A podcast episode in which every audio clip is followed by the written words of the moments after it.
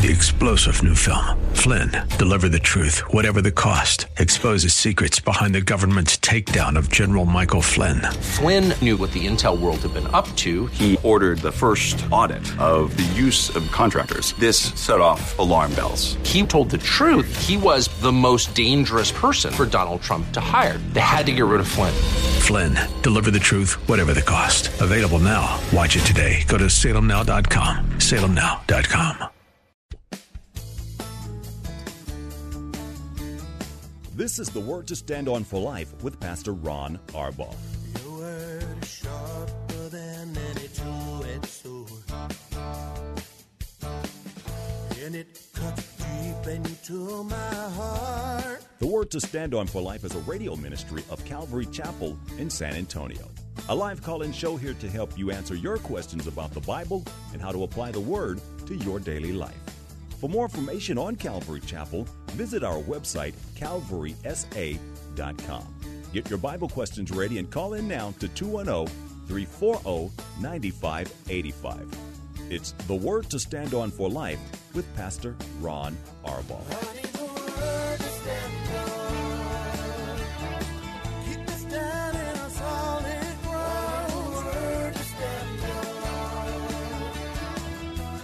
Welcome to the show. It's the Tuesday program. I'm Pastor Ron Arbaugh from Calvary Chapel in San Antonio, Texas.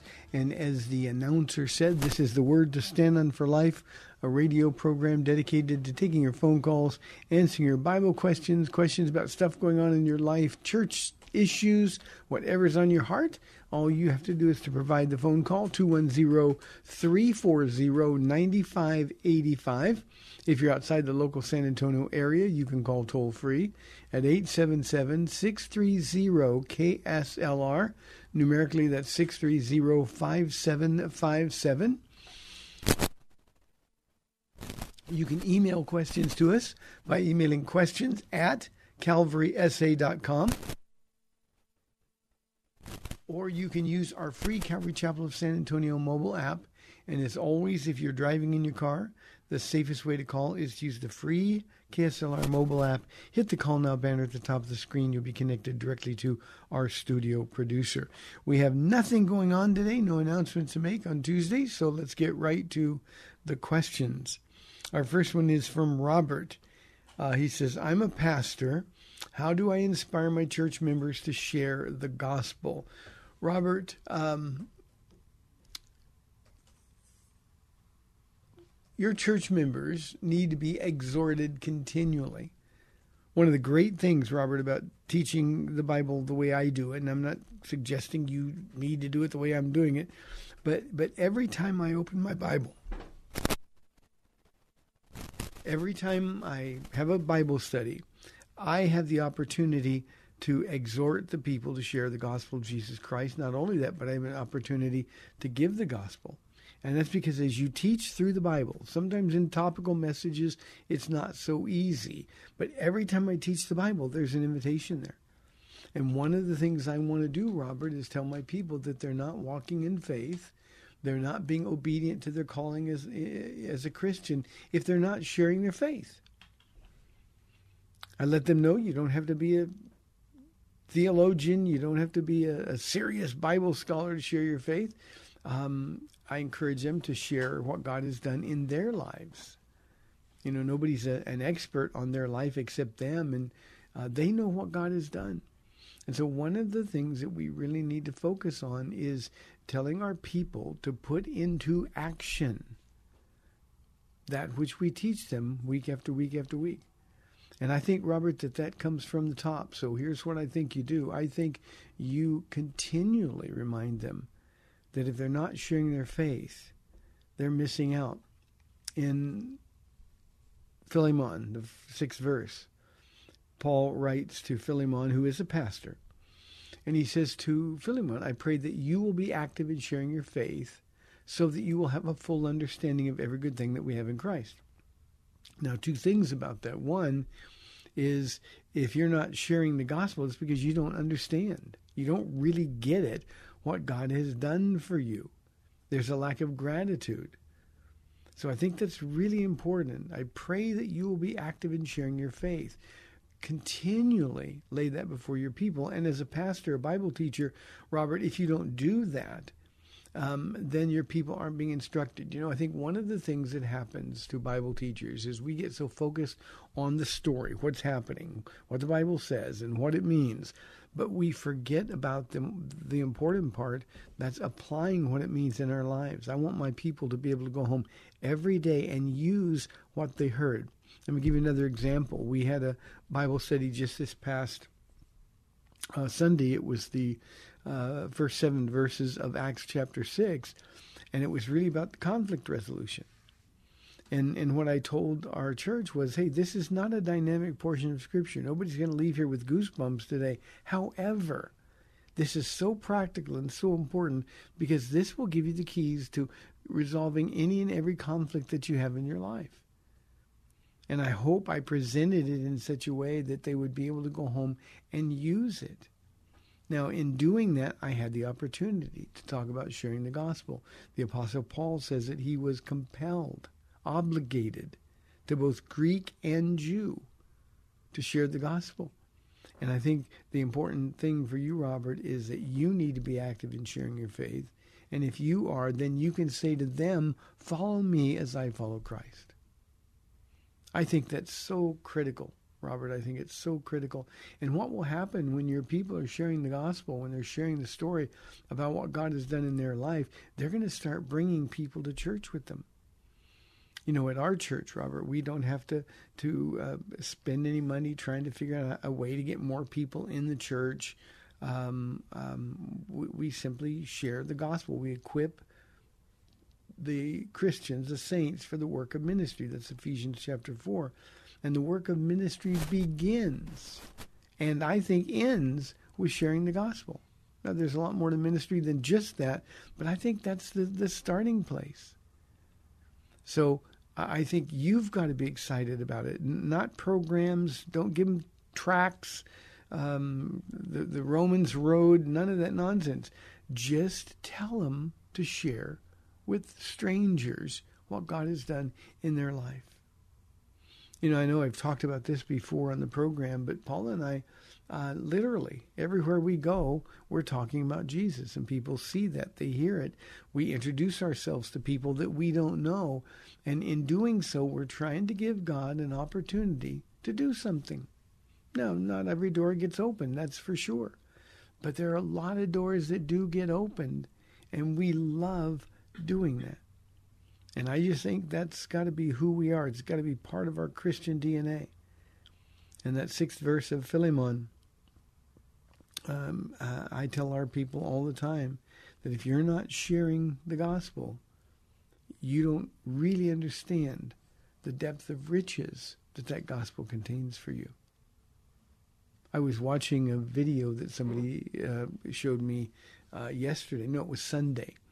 Uh, and Teller uh, I don't know which one is which, and, and I know they're both atheists, but um, and I don't listen to them. But he wanted to show me, and and one of them, the bigger guy of the two, uh, he was saying as an atheist, he was saying to Christians, he was saying if you really believe that Jesus is the only way to heaven, and you're not sharing it with other people, he said, then you're an evil person. So how much more should we be exhorting Christians to do that work? So, Robert, I hope that helps you a little bit. Uh, I'm my, I'm t- that's Penn Jillette who said that on that YouTube video. Um, um, I just think it's that important, and I think that the one thing missing from most pulpits in the United States is exhortation. Getting people out of their chairs getting faith to their feet and doing it. And our job as Bible teachers is not just to teach them, but to exhort them to put into practice what they learn. Robert, I hope that helps. God bless you for wanting to inspire your people to do that. Here's a question from Fran. She says, I know women cannot be pastors, but can they be professors at a seminary? Good question, Fran. The Bible uh, only uh, prohibits them from uh, the office of pastor in a church. So, so yes, I would think certainly they can be professors at a seminary. Um, I understand the tension that that might cause, but but of course they can be um, professors at a seminary um, as long as they understand the limitation of their role. Now, every time I get a question like this, Fran, I want to be sure that everybody understands that the Bible is not saying that men are more spiritual or men are better equipped. It's simply that Jesus has given this one role to men and men alone. You know, sometimes the Bible teaches, I think in the Old Testament in particular, it teaches that we get the kind of leadership we deserve. So maybe we, the church, has men in charge uh, because that's the kind of leadership that we deserve. I don't know the answer to that question, but here's what I know it's Jesus' church and he gets to make the rules. So they cannot be pastors. They cannot teach and have authority or teach from a position of authority, which being a pastor is, uh, over men um, in church, but in church alone. Men are the head of the home and head of the church and leadership. Everywhere else, whether it's political office, uh, national or local, uh, bosses at work, women have access to anything and everything um, except that one role. And Fran, I know a lot of women who resent that. Uh, but that's the I call it the Eve syndrome. You know, the one thing you can't have is the one thing we want. One other comment here, Fran, is is this prohibition or this um, establishment of of uh, male leadership in the church. Remember, all of this is a result of the fall of man, and then goes into the category of being a curse. So, how do you deal with the curse? You die to yourself. You do what God says, and the power of the Holy Spirit overcomes. Good question. Thank you very, very much. We've got our friend Ruben on the line, on line one. Ruben, thanks for calling. You're on the air. Yeah, bless you, Pastor Ron. I pray that Thank you you, Ruben. day today. Thank you. Yeah, um, quick question. Psalms Psalms twenty seven and thirteen. Um, can I take that personally for me? Um, you know, in, in regards to what I'm going through, everything that I'm going through, can I say that and just say, look, I am confident that I will see the goodness of the Lord in the land of the living, and the way that I mean it. I mean, I don't I may be wrong. Correct me if I'm wrong, but the way that I mean it is that I will be healed on this side of heaven, and I will walk, and I will, or. am I Ru- thinking Ruben, that, yeah, I, I know where you're going with this, and that's a really hard one because God doesn't heal, uh, promise healing, physical healing. Uh, the, the verse that you asked about when David says, I'm confident of this, I'm still confident. I love that because he describes a whole bunch of problems that he's having in the previous verses. Um, Yeah. um, you know, he, he's he's going through a very difficult time, and, and yet he can say, "I'm still confident of this. I will see the goodness of the Lord in the land of the living." Job said basically the same thing. I know that my Redeemer lives, and I will see him on that day. So ultimately, um, we know we all get healed when we go to heaven, but being physically healed in this life has, is not a measure of the goodness of God. Ruben, you have had God do so much in your life. I want you to think about something, and I know you won't object to me getting a little personal with you, um, because No, you're always, yeah, you're you're always eager to help other people. But uh, in the time that you've been calling this radio program, you have changed so much. You have fallen in love with the Lord. You've got to a place where, in these difficult times that you deal with physically and emotionally, in those difficult times, you always find yourself running back to the Lord. Sometimes you do it very quickly, other times it may take a little bit longer, but you find yourself running back into the presence of the Lord.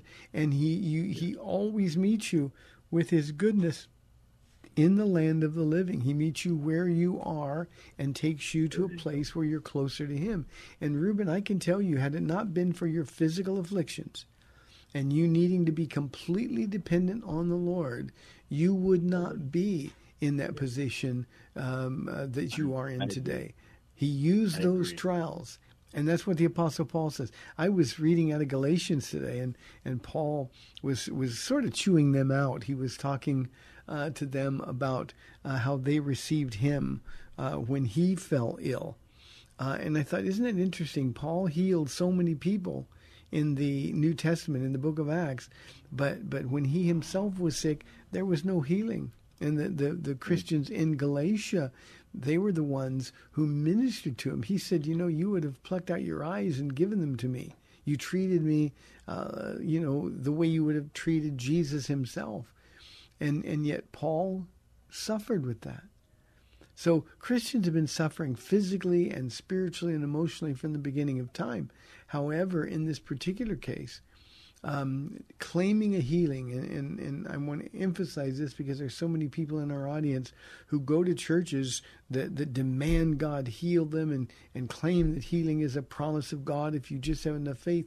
That's simply not true. The Apostle Paul did not get healed physically at all.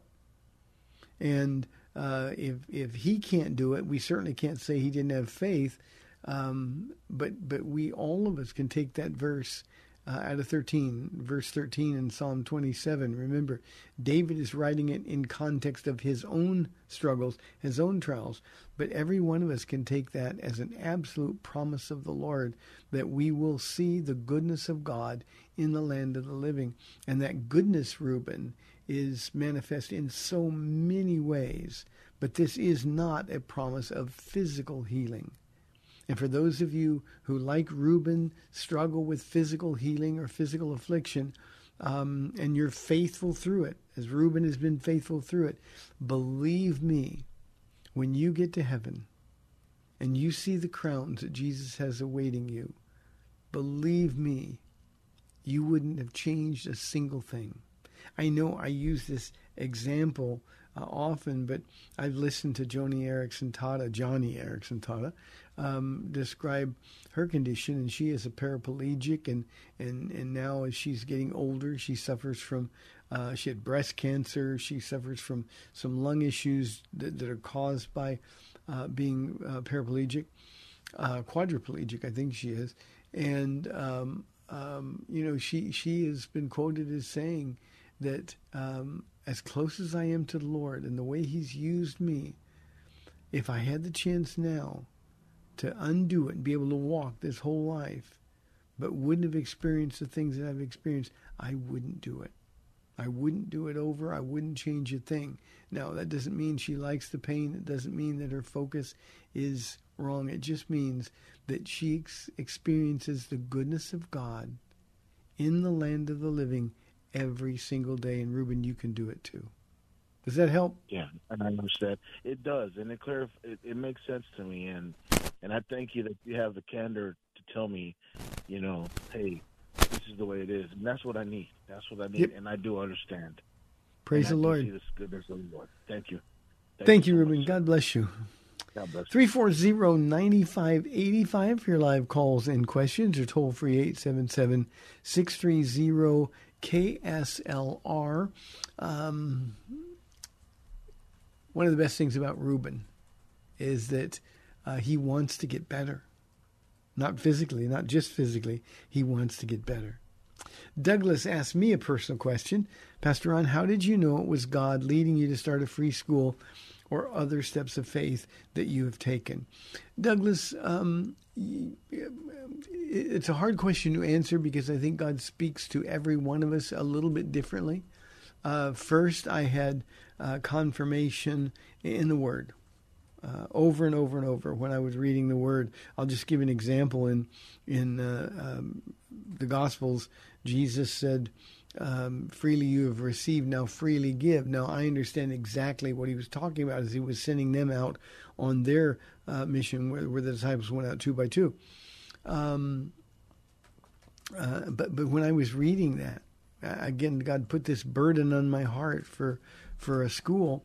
Uh, it never occurred to me that it would be free. It never occurred to me that it would be free. And one day, as I was reading that passage, the Lord spoke so profoundly to my heart that I knew beyond any doubt at all. I knew.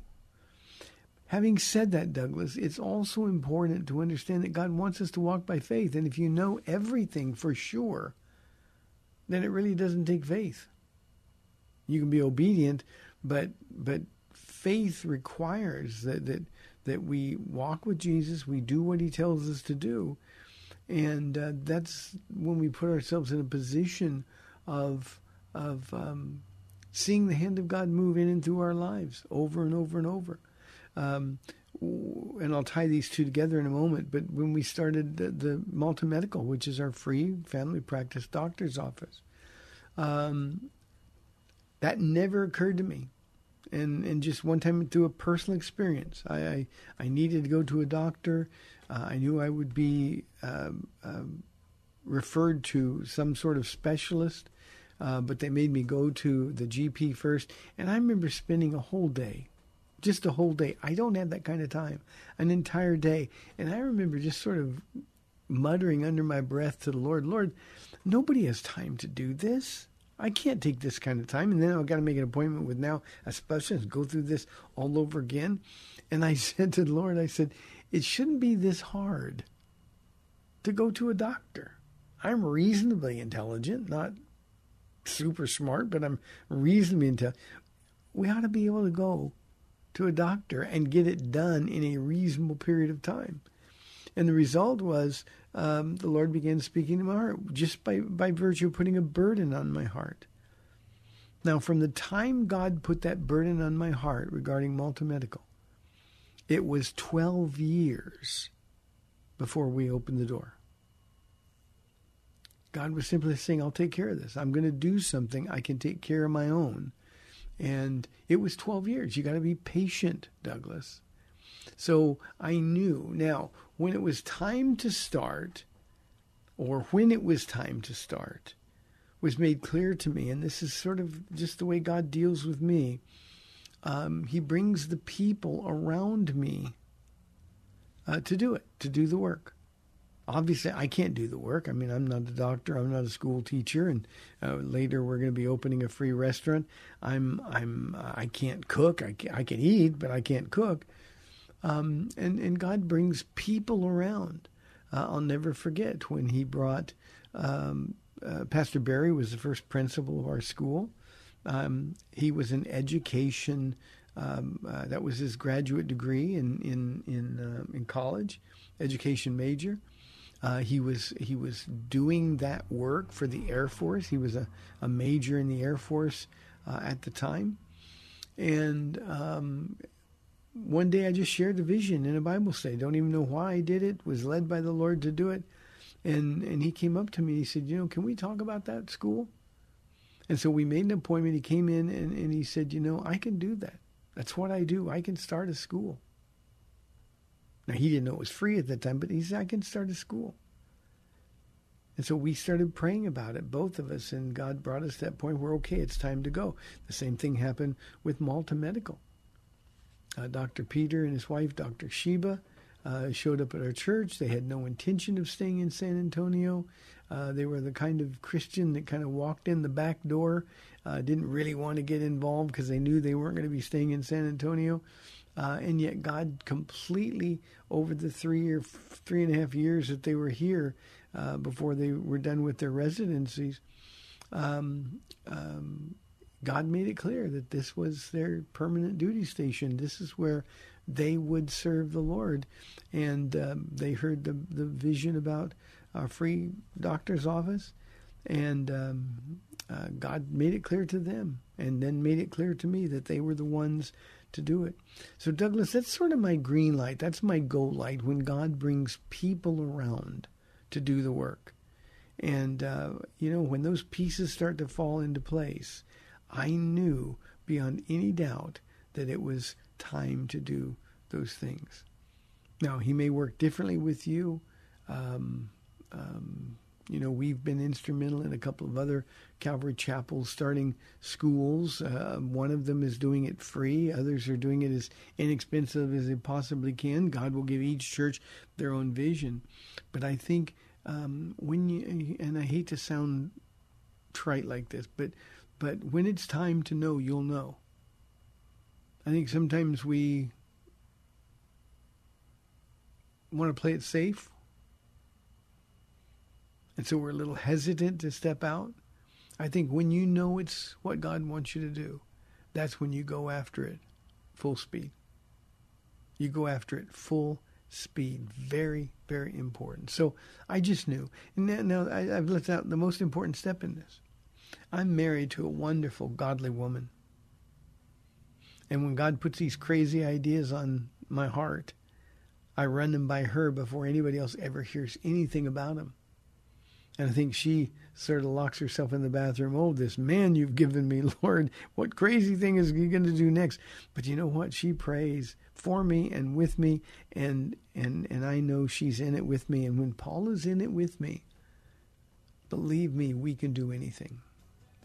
How can two walk together unless they agree to do so?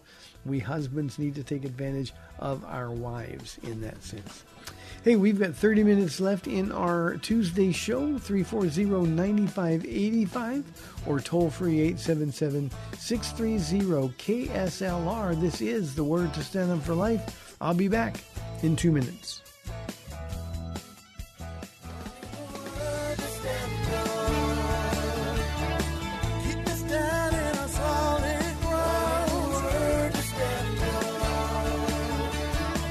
Welcome back to the Word to Stand On for Life. We're taking your calls at 340 9585 or toll free 877 630 KSLR. Now, here's Pastor Ron Arbaugh. Welcome back to the second half of our Tuesday show. We'd love your calls 340 9585. Let's go to Jerry holding on line one from San Antonio. Jerry, thank you for calling. You're on the air. Yeah, hi, Pastor Ron. This is uh, Jerry from Calvary. Hi, Jerry. Just a couple of quick things. Um, I know you like the warmer weather, but I have to disagree with you there. I hate to see spring and summer come. But, oh uh, no, no. you no, always no! have a real good take on other ministries, and I so respect your opinion.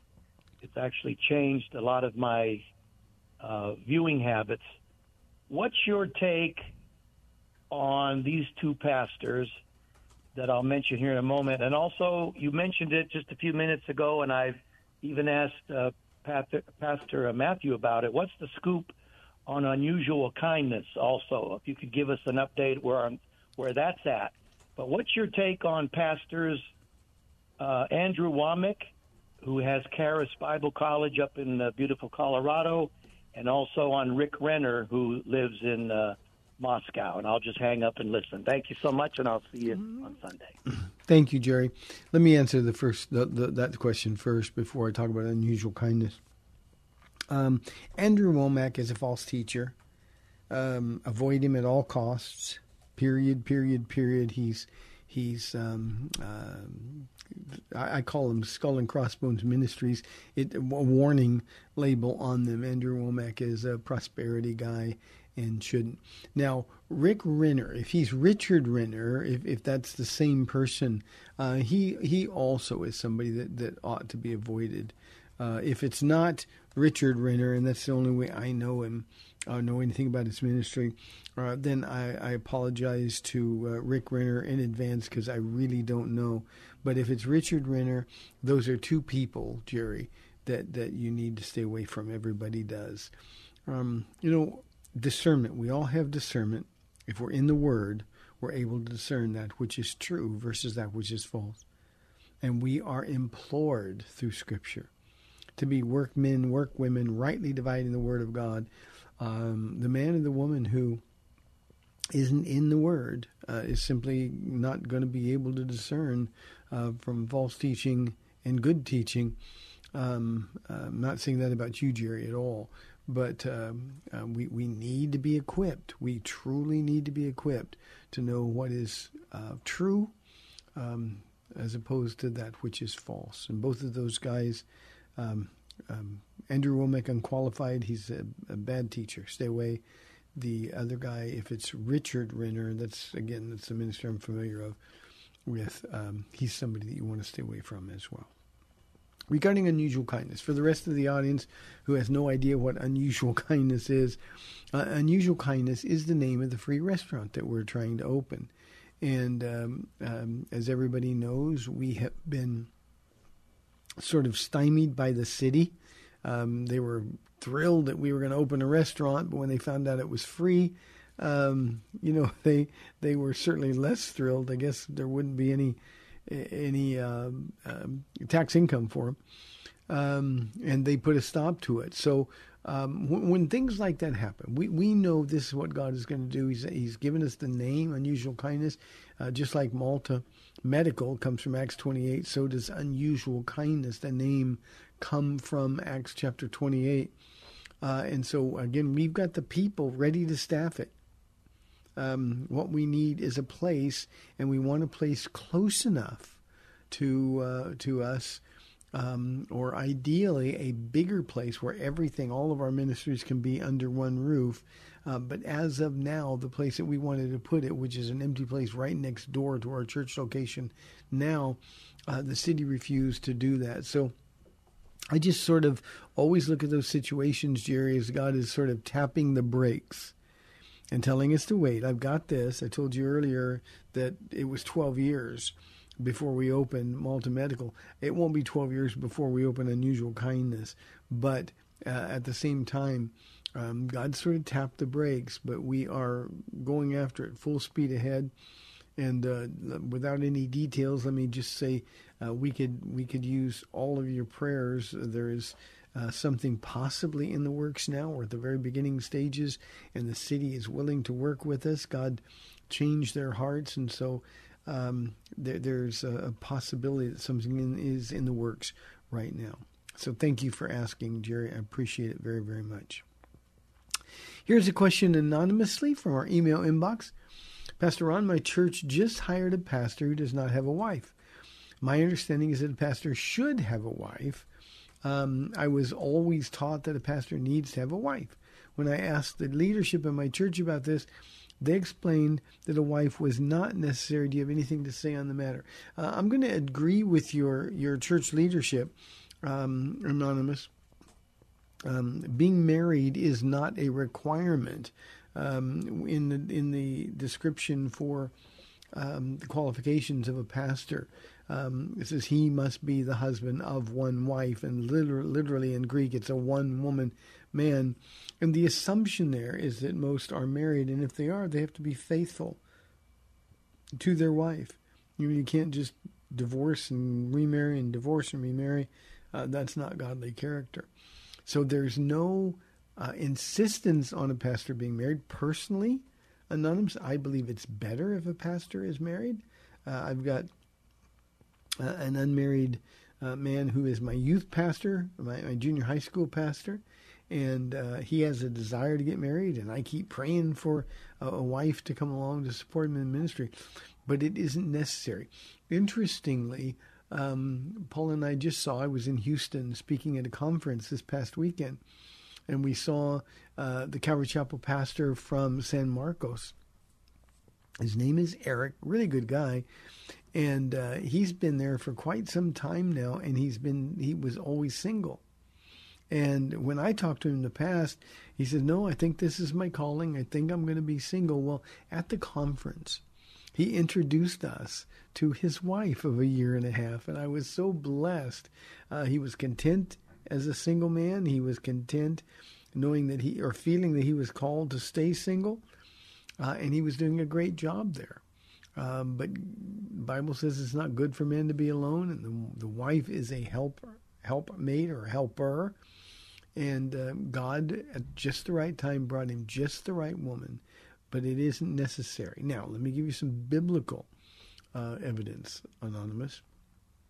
Um, the one who writes these things, we know him as the Apostle Paul was a church planter, an evangelist, uh, an apostle, uh, a pastor.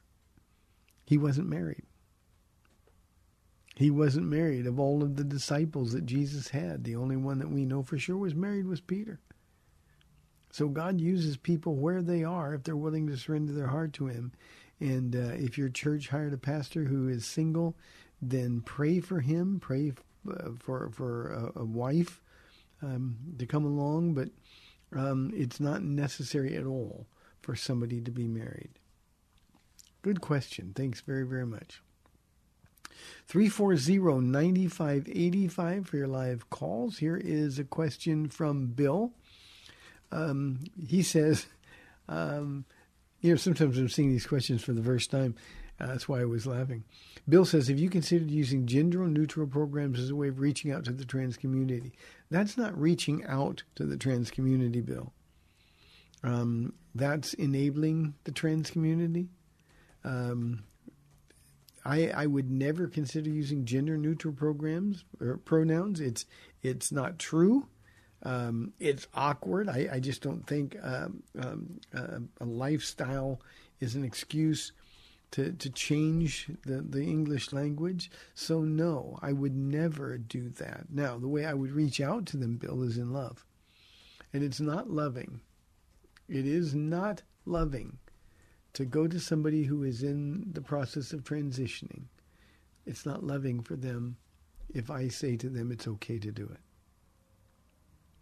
And if I change the way I speak to them, I'm not. I will call anybody by any name they want. If a, a, a, somebody who's obviously a man comes in and he wants to be called Beverly, I'll call him Beverly. But what I won't call him is a girl. So we've got to be direct. Uh, I tell our church all the time you can be kind and direct at the same time. But you've got to be direct. Otherwise, it's unloving. So, no, I've never considered using gender neutral pronouns, nor will I ever consider um, pretending um, that a man can be a woman or a woman can be a man. It's simply not true, and it isn't helpful. It isn't helpful. Gabriel says, um, Israel, does the name refer to a nation or to people? Well, when you see it in the Old Testament, uh, the people of Israel, it, it refers to the nation of Israel.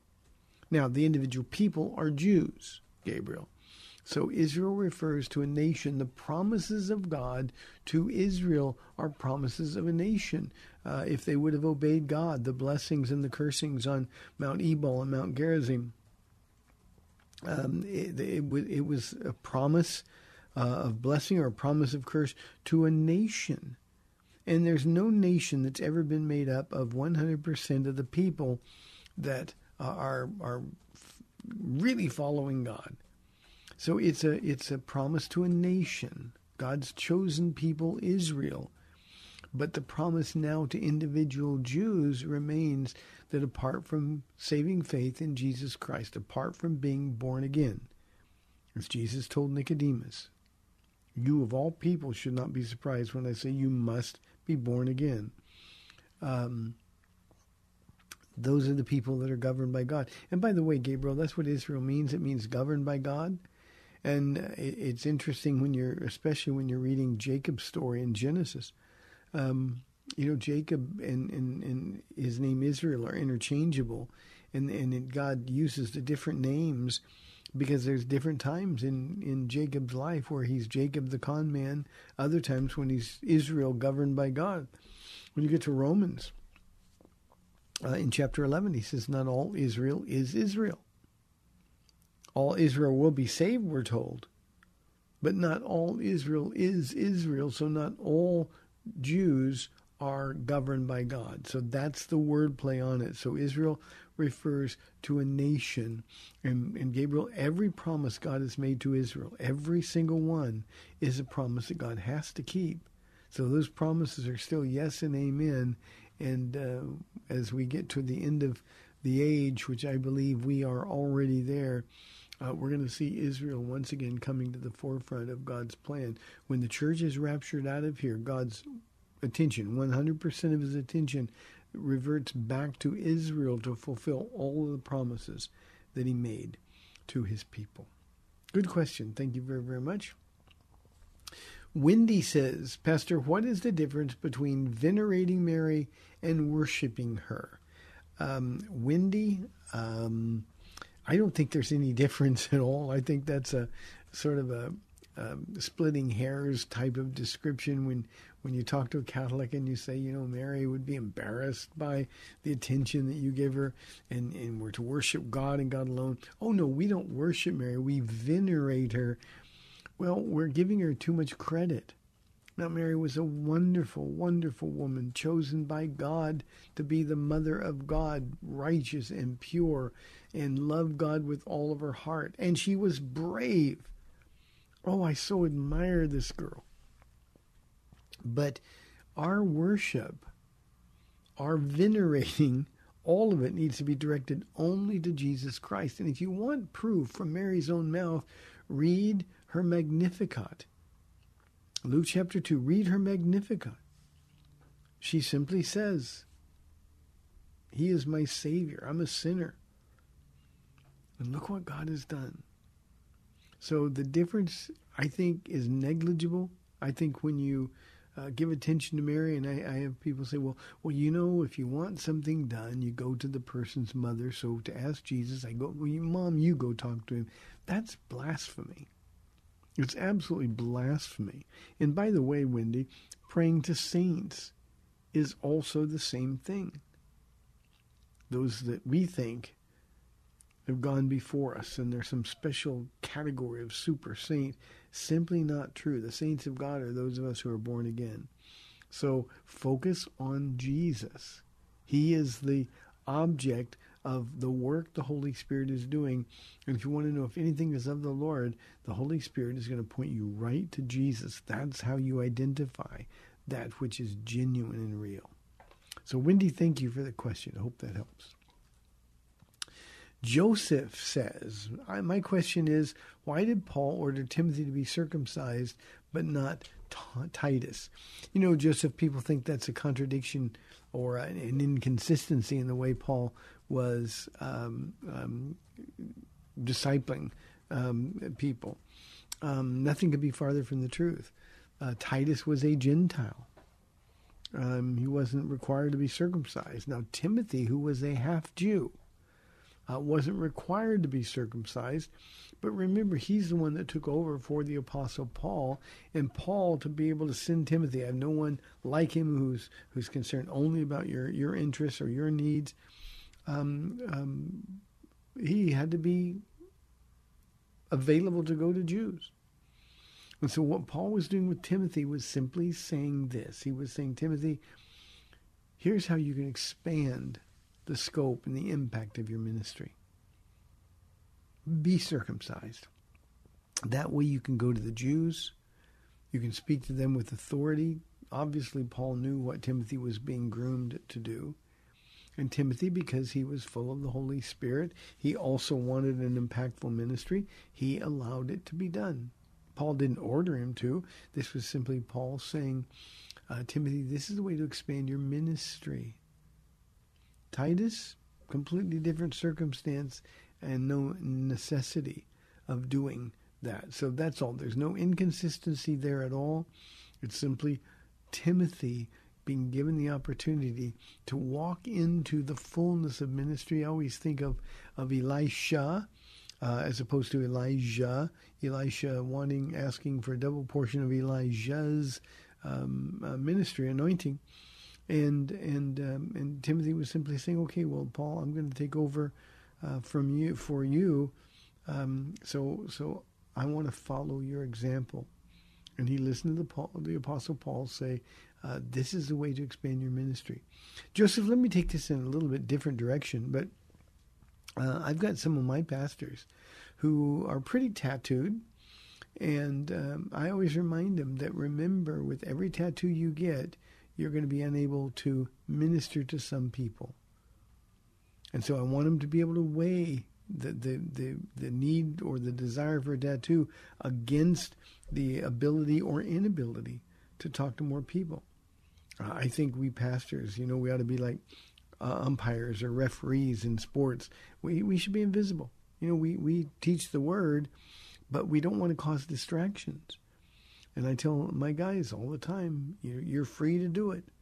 But remember, the tattoos that are visible are going to be a distraction for some people.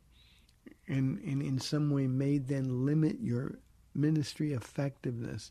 And, and I just want them to make a decision uh, with all the information based on what the Spirit is speaking to their conscience. Romans 14:23 says everything not of faith is sin. And when they come to me and say, well, um, I'm okay with this, there's certainly no prohibition against it. We all want our ministries to be effective to the widest audience possible. Thanks, Joseph. 340-9585 for your live calls and questions. Here is a question from Walter. Um, Hebrews 3 says, or in Hebrews 3, Paul says, this generation will never enter my rest. Who is he talking about? Well, remember, he's writing to Jewish converts to Christianity, and he's using the example of the wilderness Jews, Walter. The wilderness Jews uh, who took off. They were delivered from Egypt. They were set free. God did miracle after miracle after miracle for them in the wilderness. Um, but because they didn't have faith, they all had the promises of God, but they didn't combine the promises of God with faith in God, and they missed. And then Paul says, For this reason, uh, they will never enter my rest. That just means that entire first generation, save two people, Caleb and Joshua, the entire generation perished in the wilderness, and they did so because of unbelief. So that's the generation that he's talking about um, when they went over, uh, when they crossed the Jordan into Canaan. Uh, it was the second generation of Jews who who inherited the promises uh, to the first generation. They forfeited their ability um, because of unbelief. Now, Walter, that's an important lesson for all of us. Uh, by being disobedient, um, by refusing to walk in faith, Hebrews 11:6 says, "Without faith, it's impossible to please God." There's a lot of New Testament Christians who, because they're afraid, or because they don't want to do it, maybe it's just rebellion. Um, maybe they're just timid. Maybe they're just so conservative. But but the reality is we miss out on a lot of what God wants to do through us, in us and through us. We miss out because of unbelief. Everybody listening to this program who thinks, well, God could never use me to do something big, you're missing out. Read the promises of God. I always like to tell our church, just read the promises in Romans chapter 8. Everybody who questions, God, I thought you loved me. If you love me, why is this happening to me? That's unbelief. That's unbelief. The, the man or the woman who beats themselves up with guilt and condemnation because they, they sinned and now they're just, I can't believe I did it. That's unbelief. And if you persist in unbelief, you're going to miss out on a lot of things that God has for you. It's not a salvation issue. But it really is a fruit issue. Jesus promised us an abundant life. And Walter, there's no abundant life. You know, I, I, I think about those Exodus Jews, that first generation. I mean, they saw the Red Sea part. Before that, they plundered Egypt. They walked out of Egypt with 400 plus years worth of wages. When they got thirsty, there was water that came from a rock when they got hungry and started complaining. Manna from heaven came every day for 40 years. And they forgot it. They didn't think about it. So we need to be careful of unbelief. It is a killer. Time for one more. This is from Jeremy. He says, How do we determine the right way to conduct church services? Why not let everyone share what God has on their hearts? Jeremy, uh, we had a, a, a, situation in our foundations class this past weekend where uh, a young woman was saying kind of the same thing. Well, well, there's all kinds of different ways to worship God, and everybody ought to be free, and they're all just as valid one the other. That's simply not true. Uh, we determine the right way to do church services based on the model that God has given us in His Word. It's that simple. The book of Acts, beginning in chapter 2, verse 42, tells us what the church is supposed to do and how the church is supposed to function. And then, because God obviously knows there's carnal Christians, He gives us rules for order and decency. And we have to follow those rules. So it's simply not okay. Somebody could say, well, at our church, we run around. At our church, everybody speaks in tongues at once. We can objectively say that's wrong. That's not of God. That's not of the Holy Spirit. And while people don't like when we say that, we can say that because the Holy Spirit would never contradict himself. And the Holy Spirit is already written in the Word of God the way that church services should function. So that's how we determine the right way or the wrong way of doing church. You know, Jeremy in Acts chapter 2, it says they clung to the apostles' doctrine. They clung to it, they held on to it. That's teaching the Word. Teaching the Word is the most important thing that happens in a church. And uh, that has to be the focus. Now, we worship God um, that's wonderful, but we have to worship in, in orderly fashion.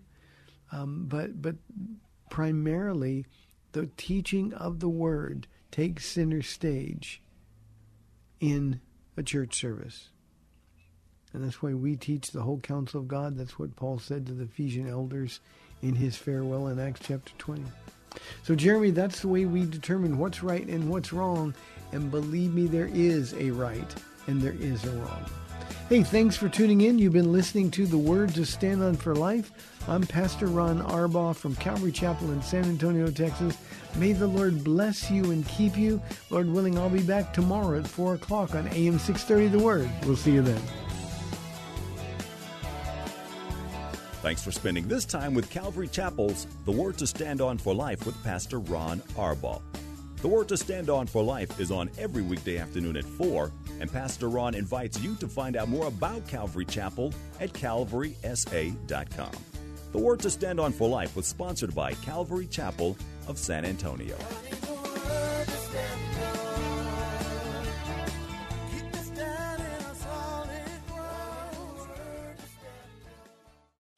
Three star general Michael J. Flynn, head of the Pentagon Intelligence Agency, knew all the government's dirty secrets. He was one of the most respected generals in the military. Flynn knew what the intel world had been up to. He understood its funding. He ordered the first audit of the use of contractors. This set off alarm bells.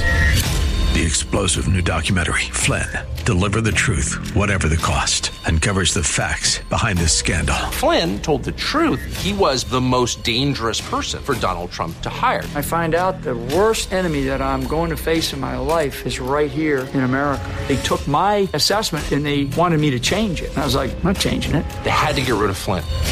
With in depth interviews, archival footage, and never before seen personal records of the man behind the headlines. I just felt like I was drowning. Flynn, deliver the truth, whatever the cost. Available now. Watch it today. Go to salemnow.com. Salemnow.com.